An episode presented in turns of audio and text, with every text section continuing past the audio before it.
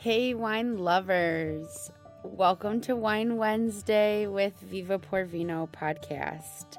This is Jen. I am your owner, sommelier, and founder of Viva Pour Vino. I hope your weeks ahead of this have been great. Happy New Year. We are in 2024. I can't really believe that whatsoever. Um, but today is the day that we really get started. Today's the day that we learn a little bit about wine, and this overview today may be a little bit basic. So, those of you who already know this stuff, just bear with me. Those of you who are here to learn a little bit more and don't know much about wine, get that pen and piece of paper and take some notes if you feel so inclined to do. Um, I want to touch base with what wine is. We're going to go over some calorie counts just so you can kind of understand what's in the bottle. We'll go over some drinking facts, talk a little bit about labels and them by variety, by region, by name. Kind of what that means. I don't want to go too far into that because I feel like we'll do a full session in the future, really diving into different labels and what labels mean, because uh, that goes hand in hand with how we shop for wine, right? Um, we're going to jump into basic wine characteristics as we move forward. So, sweetness, acidity, your alcohol, your tannin, your body. Um, and we're probably going to finish up there today uh, and move on to how to taste in the coming future. So I'm really, really excited to dive in with this today. Thank you so much for being here. I hope you really enjoy your time. So, without further ado, let's jump right in and get started. So, what is wine? Well, we drink it every day. At least I think I do. Um, but part of it that is because my whole life is wine at this point. And wine is an alcoholic beverage. Yeah, we definitely know that. Made with fermented grapes.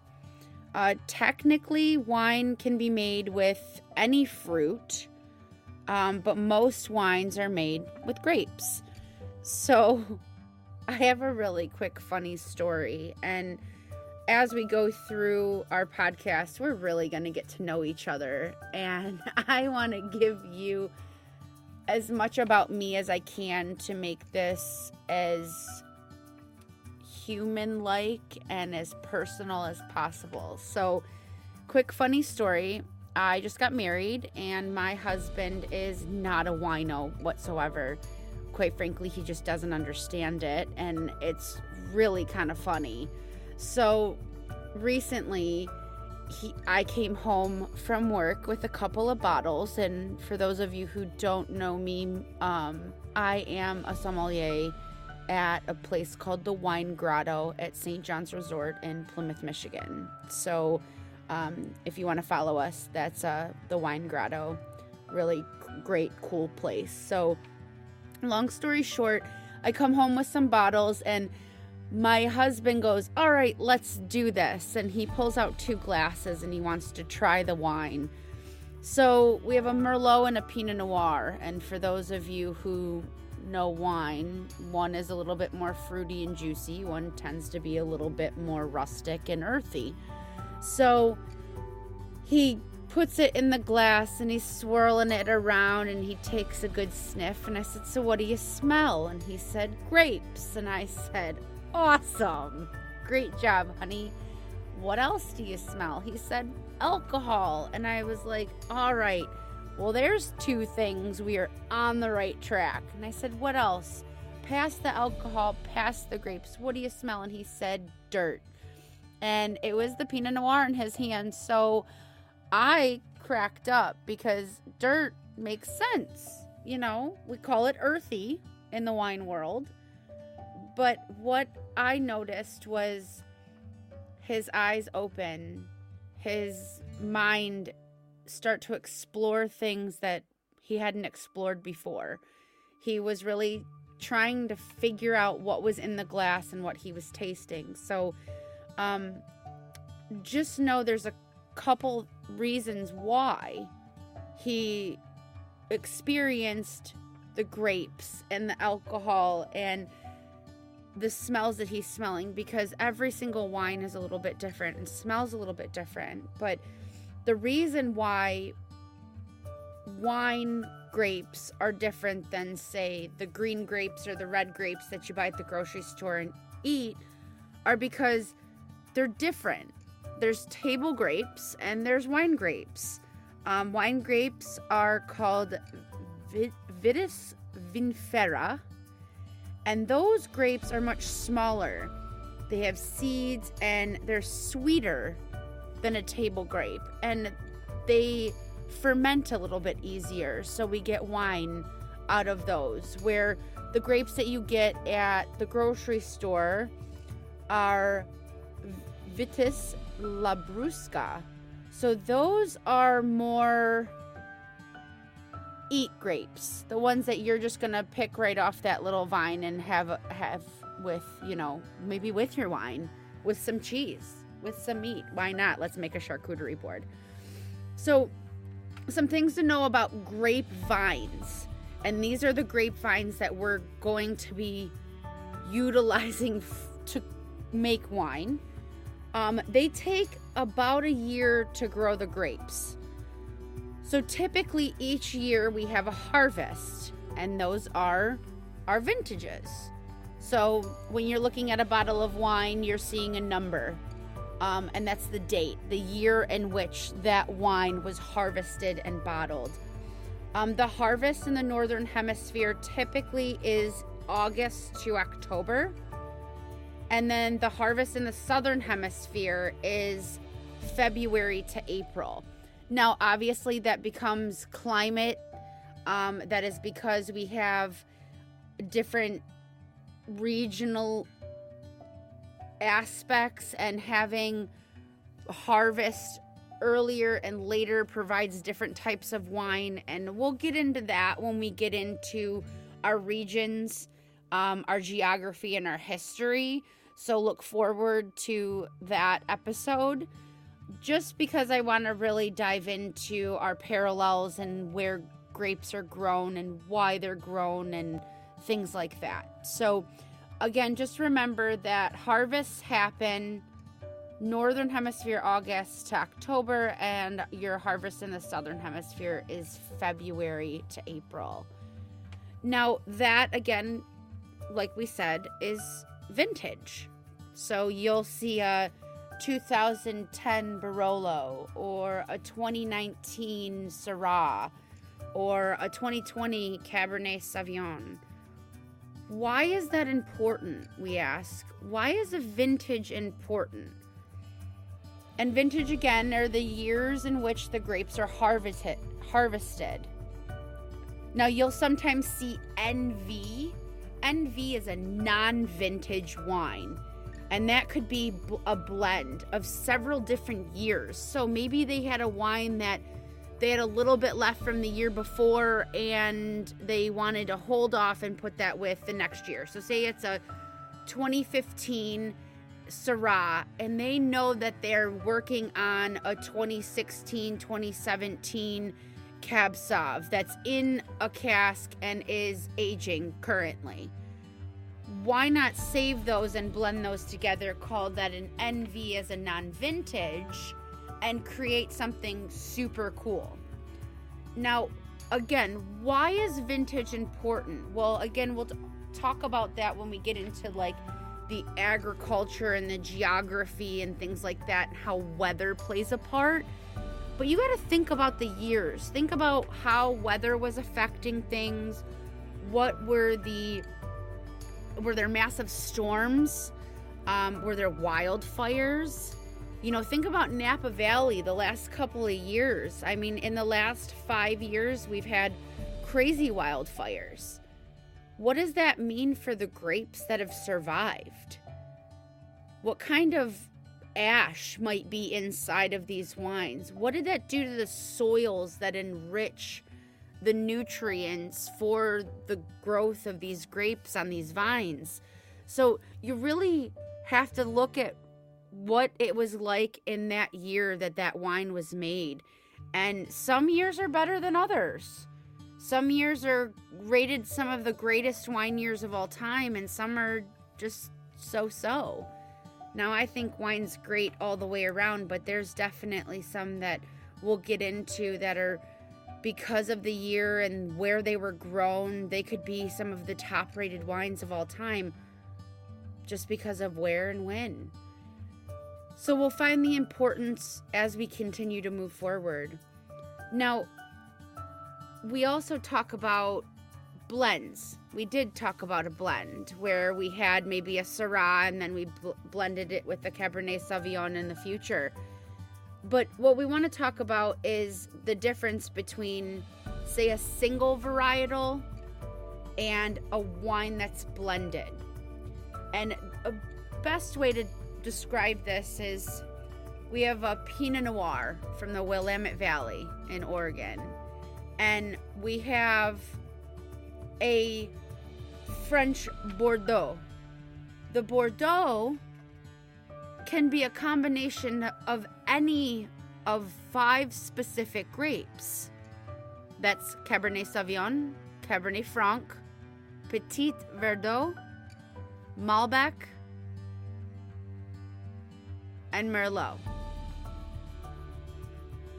A lot of the times, a Bordeaux is going to be heavy on the Cabernet Sauvignon and the Merlot blend. That's typical how that Bordeaux's tip usually add, add out. Um, but they have the Petit Verdot, the Cab Franc, and the Malbec to kind of give it more of a round body, maybe a little bit of spice, maybe a little bit more fruit. So it kind of just depends on what they combine together to make that specific type of blend. Now, a Bordeaux blend, let's talk about that for just a second. Again, we'll get into this when we're talking regions, but I'm going to side note for just a second. Bordeaux blend can only be made in Bordeaux, France. It can only be made by those particular varietals of, of wine. People can call it a blend. We can call it a claret in the United States and that is considered a blend of those five particular Bordeaux grapes that I was talking about. Now, on the other side, you have this single varietal wine. That means it's only one type of wine inside of that bottle. It's only Riesling, it's only Pinot Noir, it's only Chardonnay. We're only having the one type of wine. Now, again, it could be a vintage, it could be a non vintage, it could have had influences from multiple different wineries, but it's only that particular wine varietal, and that would be called a single varietal wine. 100% is that type of wine. Now, when we talk about wine, we have to talk about, again, regions, history, climate and why that makes sense. Well, you have to think about grapes and wine as farming. And if you really look at it, we farm all different sources of fruits and vegetables, right? And they all have a harvest and they all have a way in which they grow, and they grow in certain places, and other places they don't grow as well that's because of the way agriculture, geography, climate, and everything works together. It's the nature of nature, you know?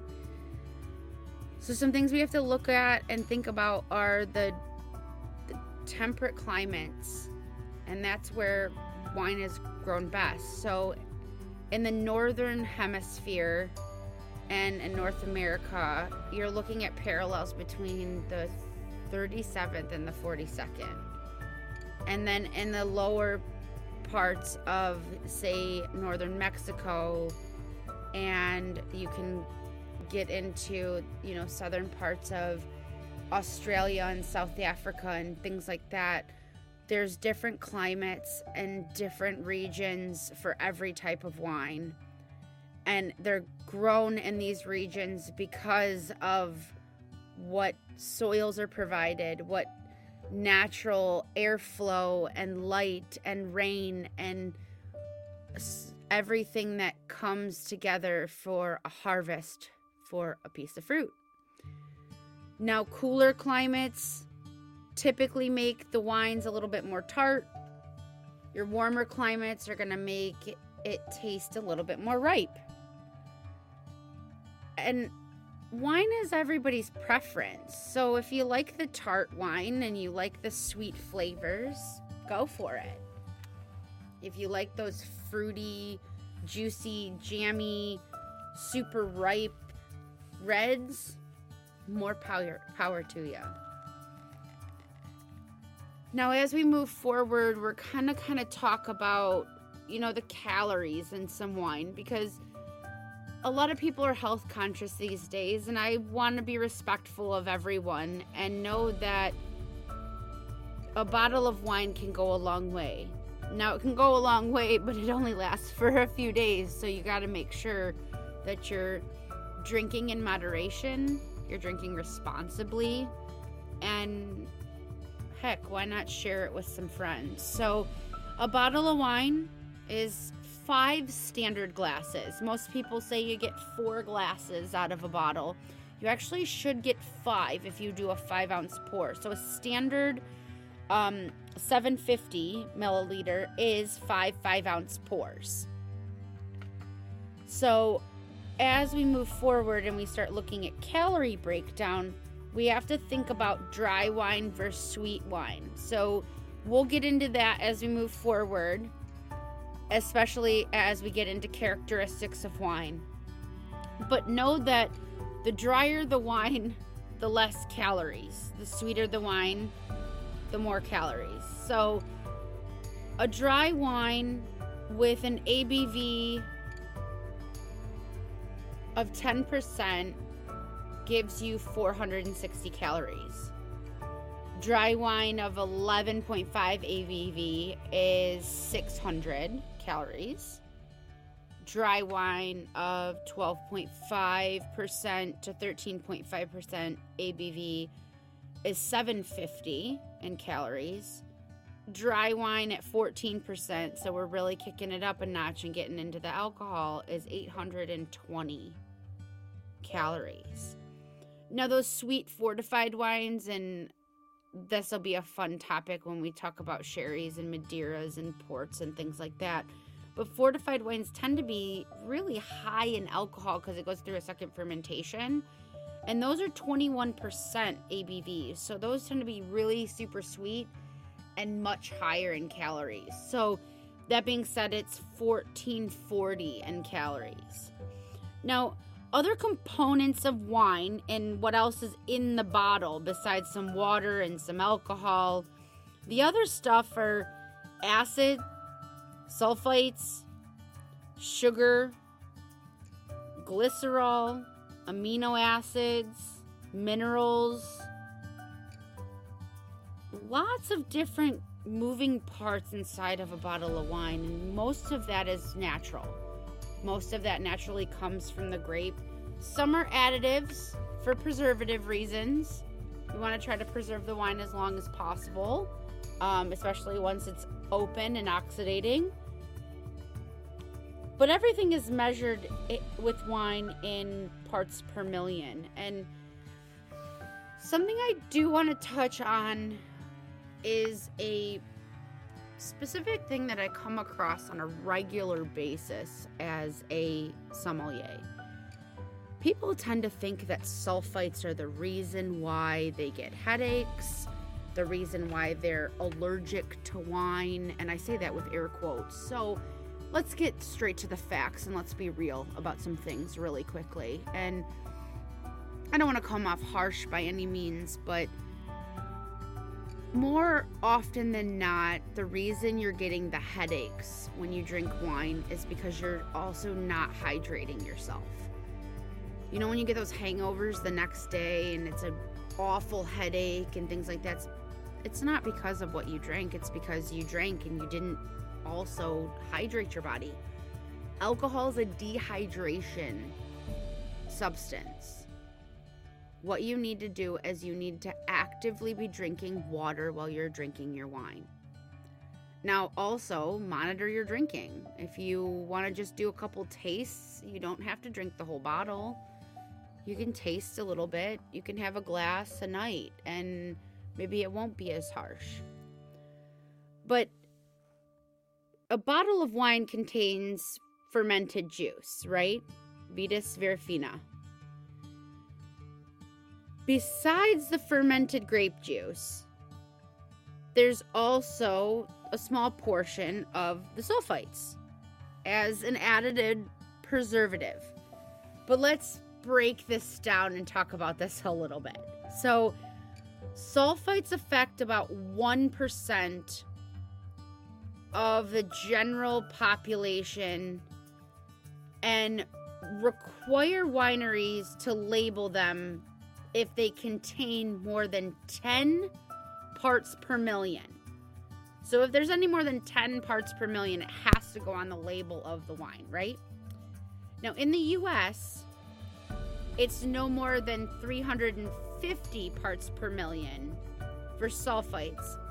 In organic wines, so if you are going to label yourself organic, the wine has to be no more than 100 parts per million. Again, we're talking about added sulfates, right? In comparison to, say, a can of Coca Cola, Coke contains 350 parts per million of sulfates.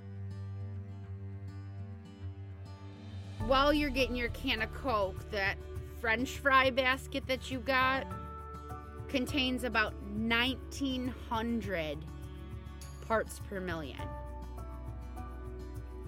And the piece of dry fruit that you thought was super healthy for you contains 3,500 parts per million. So let's just debunk this really quickly and not blame sulfites for the reason why we get headaches and the reason why we can't drink wine. What we need to do is just drink the wine with the water so we're hydrating ourselves. And we need to understand that every single wine is going to have sulfites in it because it's naturally in the fruit that you use. And it's a way in which to preserve. But that also being said, a lot of the other things that we are consuming on a day to day basis also have sulfites. And you probably didn't know it. So, some healthy drinking facts for you. The National Cancer Institute recommends that a woman have no more than one drink per day and a man, man have no more than two drinks per day. Well, if we're talking about limiting our intake so that we don't have these headaches and that we stay hydrated and we drink in moderation, then one per day, maybe two per day is what you want. So, let's have a split. Maybe we do what they call a Jenny. I love that because it's my name, but really not because I'm not much of a Jenny. But a Jenny would be a half bottle. Or we do a standard 750 and we try it. I'm not gonna get a magnum or a double magnum or an imperial I don't need that much wine. But I might do a split. I might do a half bottle. I might do a Jenny. Or maybe we'll just split a standard and have just an extra glass one night. Either way, a glass a day will keep that heart doctor away. So, as promised, I want to touch on labels of wine. And there's really three main examples of the labeling and how things are labeled. And some of it has to do with percentages and requirements from the particular country that wines come from. And like I said, we'll go over this way more in depth as we get into regions and varietals and things like that. So, just as a basic for today, um, we're going to talk about by variety, by region, and by name. So, think about the labels when you go to the grocery store and think about what draws you to them. Sometimes it's that really pretty, colorful picture, or maybe it's got some flowers, or everyone knows the one with the horses on it. Um, maybe it is this really cool seal, or maybe it's the type of wine, or maybe it's where it's from. You know, everyone has their own little differentiator or niche, I guess you could say, of why they pick the labels that they pick. But let's kind of break these down. So, by variety means the wines can be labeled by the grape varietal that it is. Uh, let's just use a German wine as an example, say a Riesling. It's a really popular grape in Germany.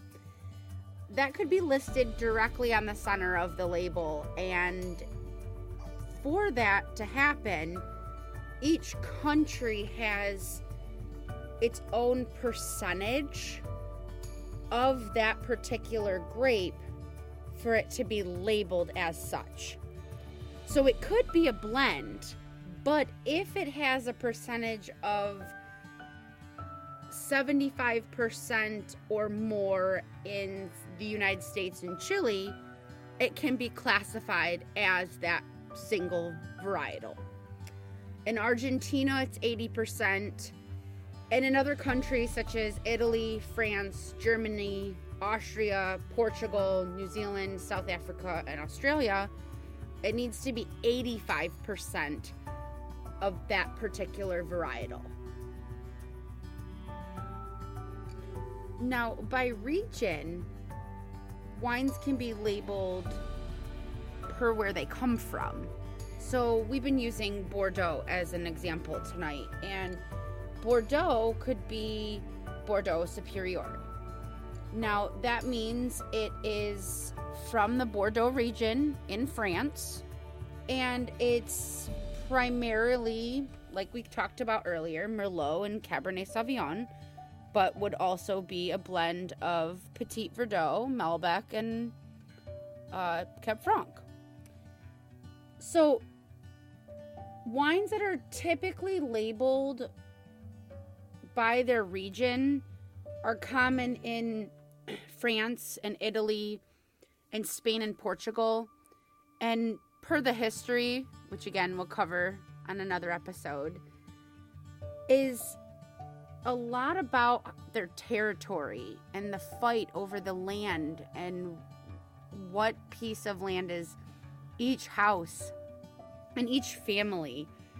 Because a lot of where wine comes from really has a story. Now, I tend to see this more in the United States, but the other way to label wine is by name. So, what the proprietary name is.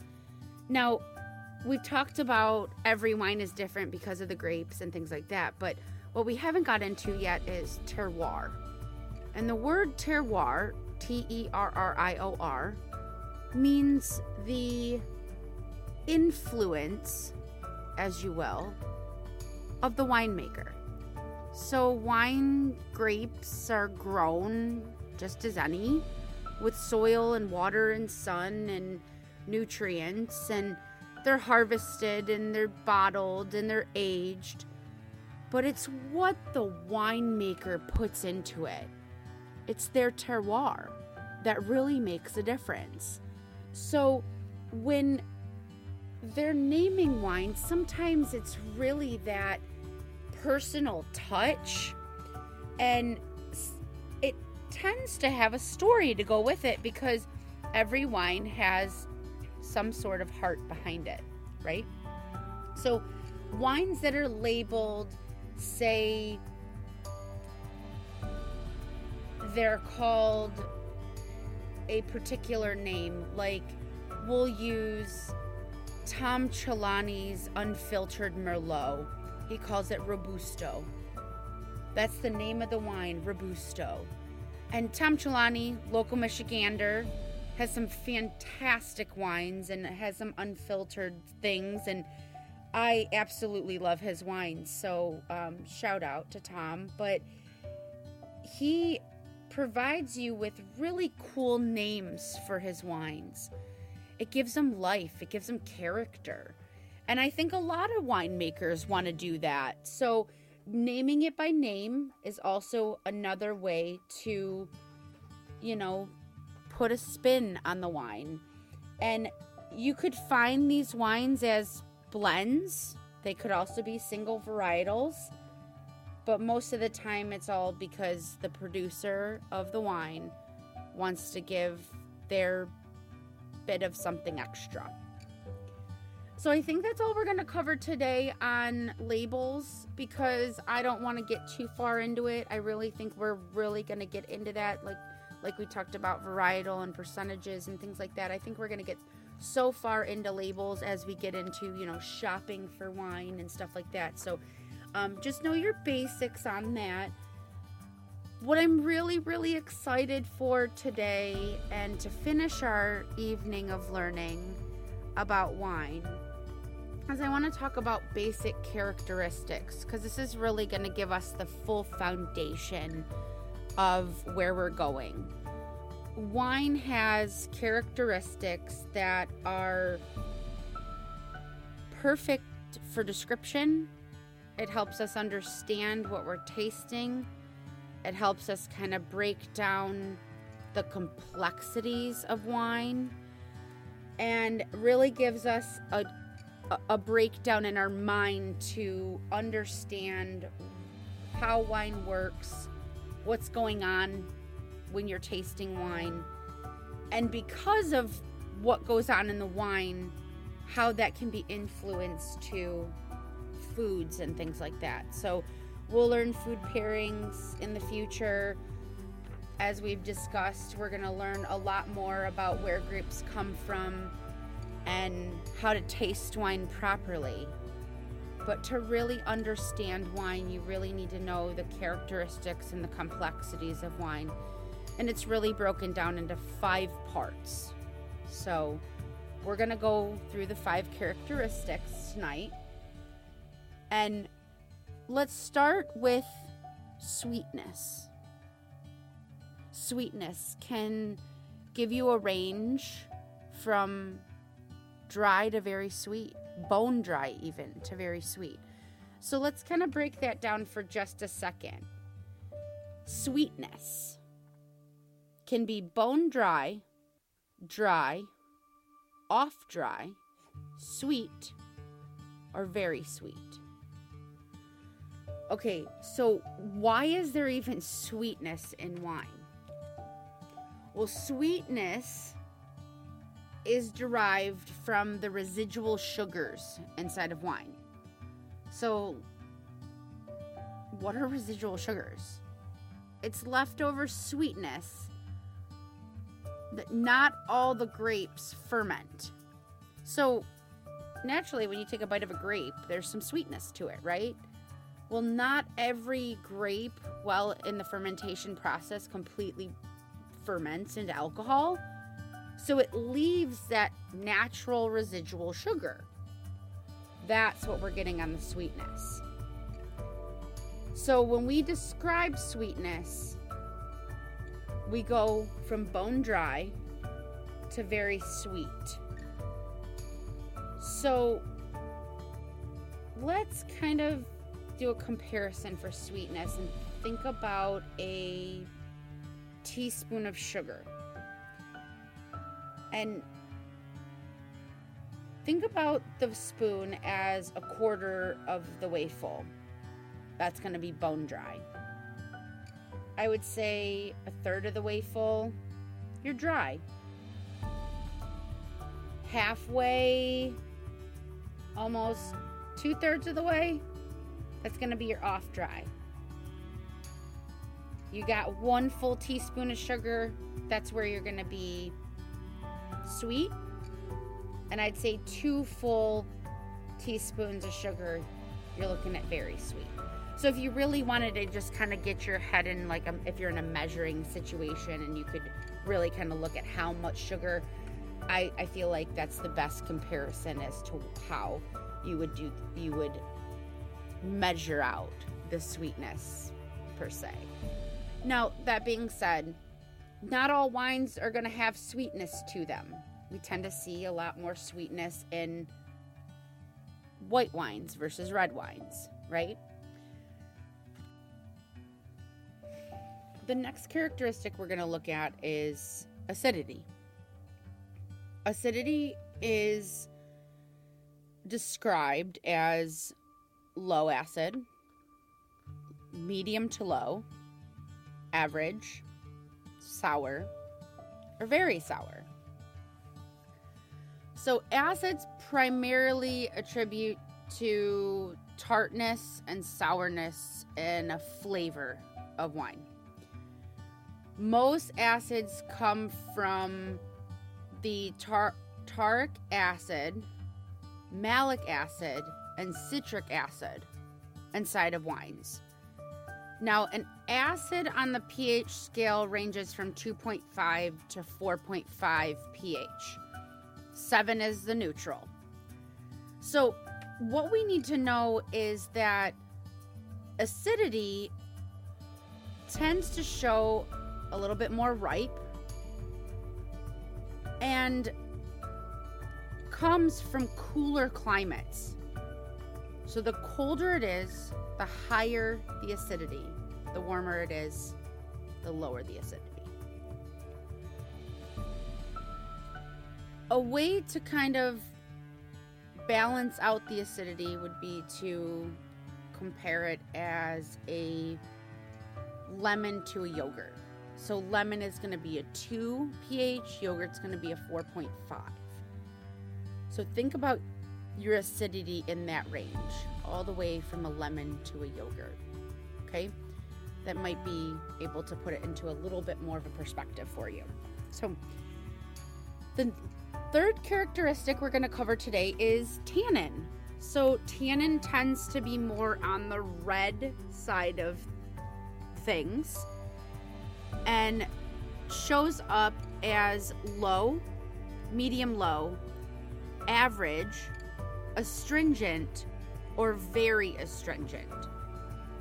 So let's talk about tannin and what that is. And the best way to describe it is it's that really fine, like bitter bite in the back of your mouth when you drink red wine. And it's that piece that like leaves you kind of sticky inside of your mouth when you have your, your drink. So, tannin is naturally occurring and is found in plants. And it's typically unique to red wines when it ferments without skins. So, in wine, tannin is not necessarily a flavor, but more of a texture to the taste. An astringency that almost sucks your bone dry inside of your mouth and gives you that bite in the back. Like you took a sour lemon, but it's not that sour. It's that that bitterness that catches you. Now, two sources of tannin grape skins, and grape seeds. And from wood barrels. So, those wines that are aged in wood for a long time are going to be a little bit more tannic. So, tannin comes from, again, the skins, the seeds, and the stems. So, the longer the skins are on, excuse me, the more astringent and the more bitter. But they're also going to contain higher levels of antioxidants, which is also a good thing. So, anti- antioxidants are great for the heart.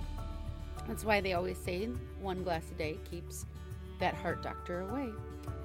Now, when we focus on tannin, you want to focus on the texture of the tongue.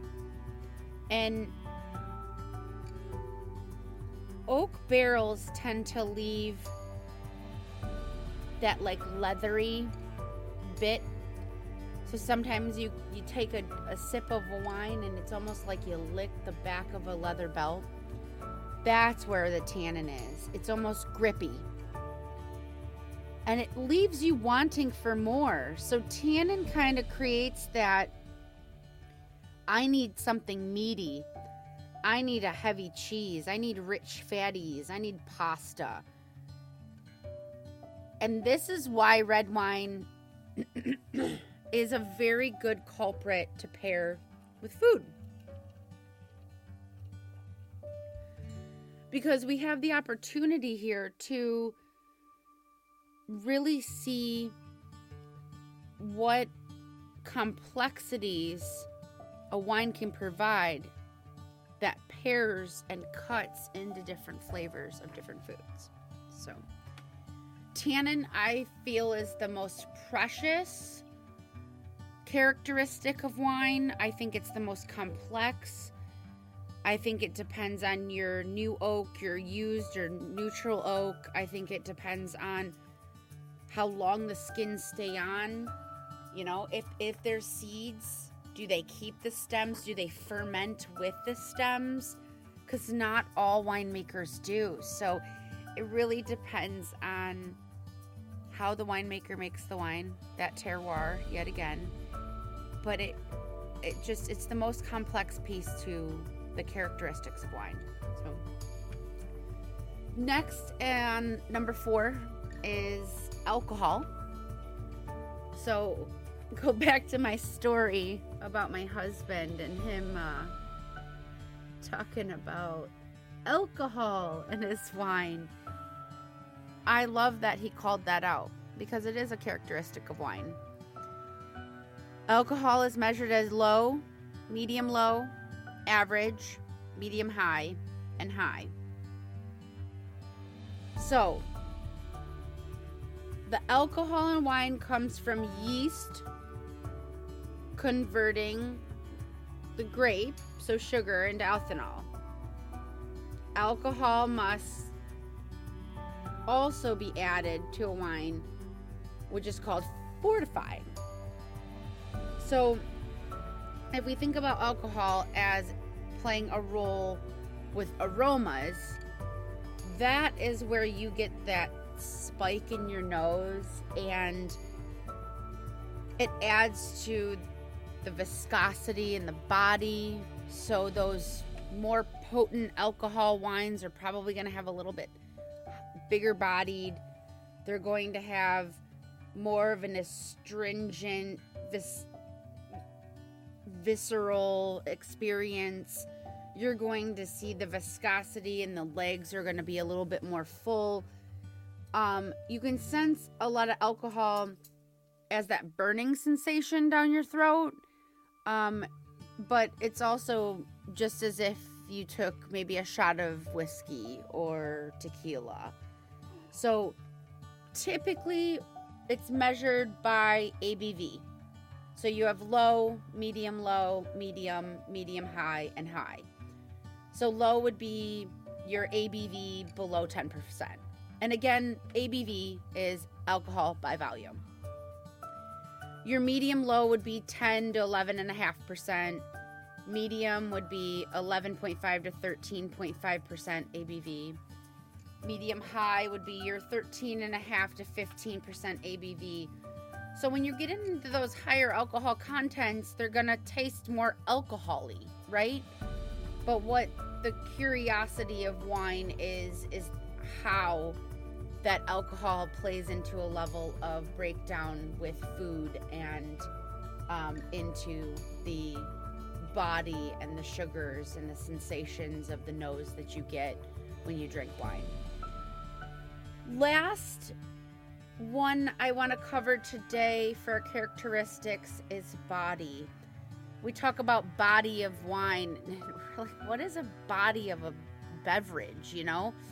So the body is not necessarily a scientific term, but it's more of a categorization.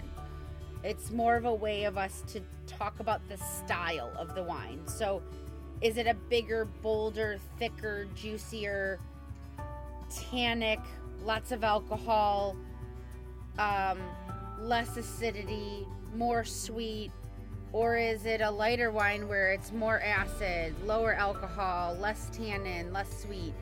There's a lot of different variables and factors that go into wine as we've discussed throughout this episode today. But the four characteristics of body that go with the five characteristics of wine are sweetness, acidity, tannin, and alcohol. So essentially, body is taking the other four parts and putting them all into one. So, how much sweetness is there? What's the level of acidity? How big is the tannin? And where does the alcohol play in that? Because once you put all four of those components together, that's what that body is. The more acid you have, the lower the alcohol. The less acid, the higher the alcohol. How do you tell the difference? And and body we can compare to say milk. Okay? You've had a whole milk before and you've had a skim milk before. The whole milk is fuller bodied, it's heavier, it's thicker, it's creamier. The f- skim milk is a lot lighter, it's almost watered down. That's kind of how we have to look at it when we're doing a comparison of body. But know that the body is all four other components of the characteristics in one. So today has been absolutely amazing with you. And I know it's a long episode for my first, and I hope I didn't steer you away in any way, shape, or form. And if you didn't finish in the first listen, I'm totally cool with that. I hope you do finish the episode and you join us on our journey. Again, today was the basics, so we're just getting started. We went through a ton of information today. I cannot wait to learn more with you. Next episode is going to be how to taste. We're going to learn the five S's, and I got a friend of mine that's got a sixth S. I want to tell you all about that story. Um, and we'll get into every bit of how to make your journey in wine the most crazy cool experience we can. I want to give Podcastle a huge shout out. This platform is absolutely fantastic. It is easy for me to use. It is very simple for me to overlay things and edit and edit as I go, um, and very much streamlined the whole entire workshop today. So, um, happy Wednesday. Thank you so much for listening. Thank you for your time. I will see you here next Wednesday and have another glass for me, for you, for the sake of wine.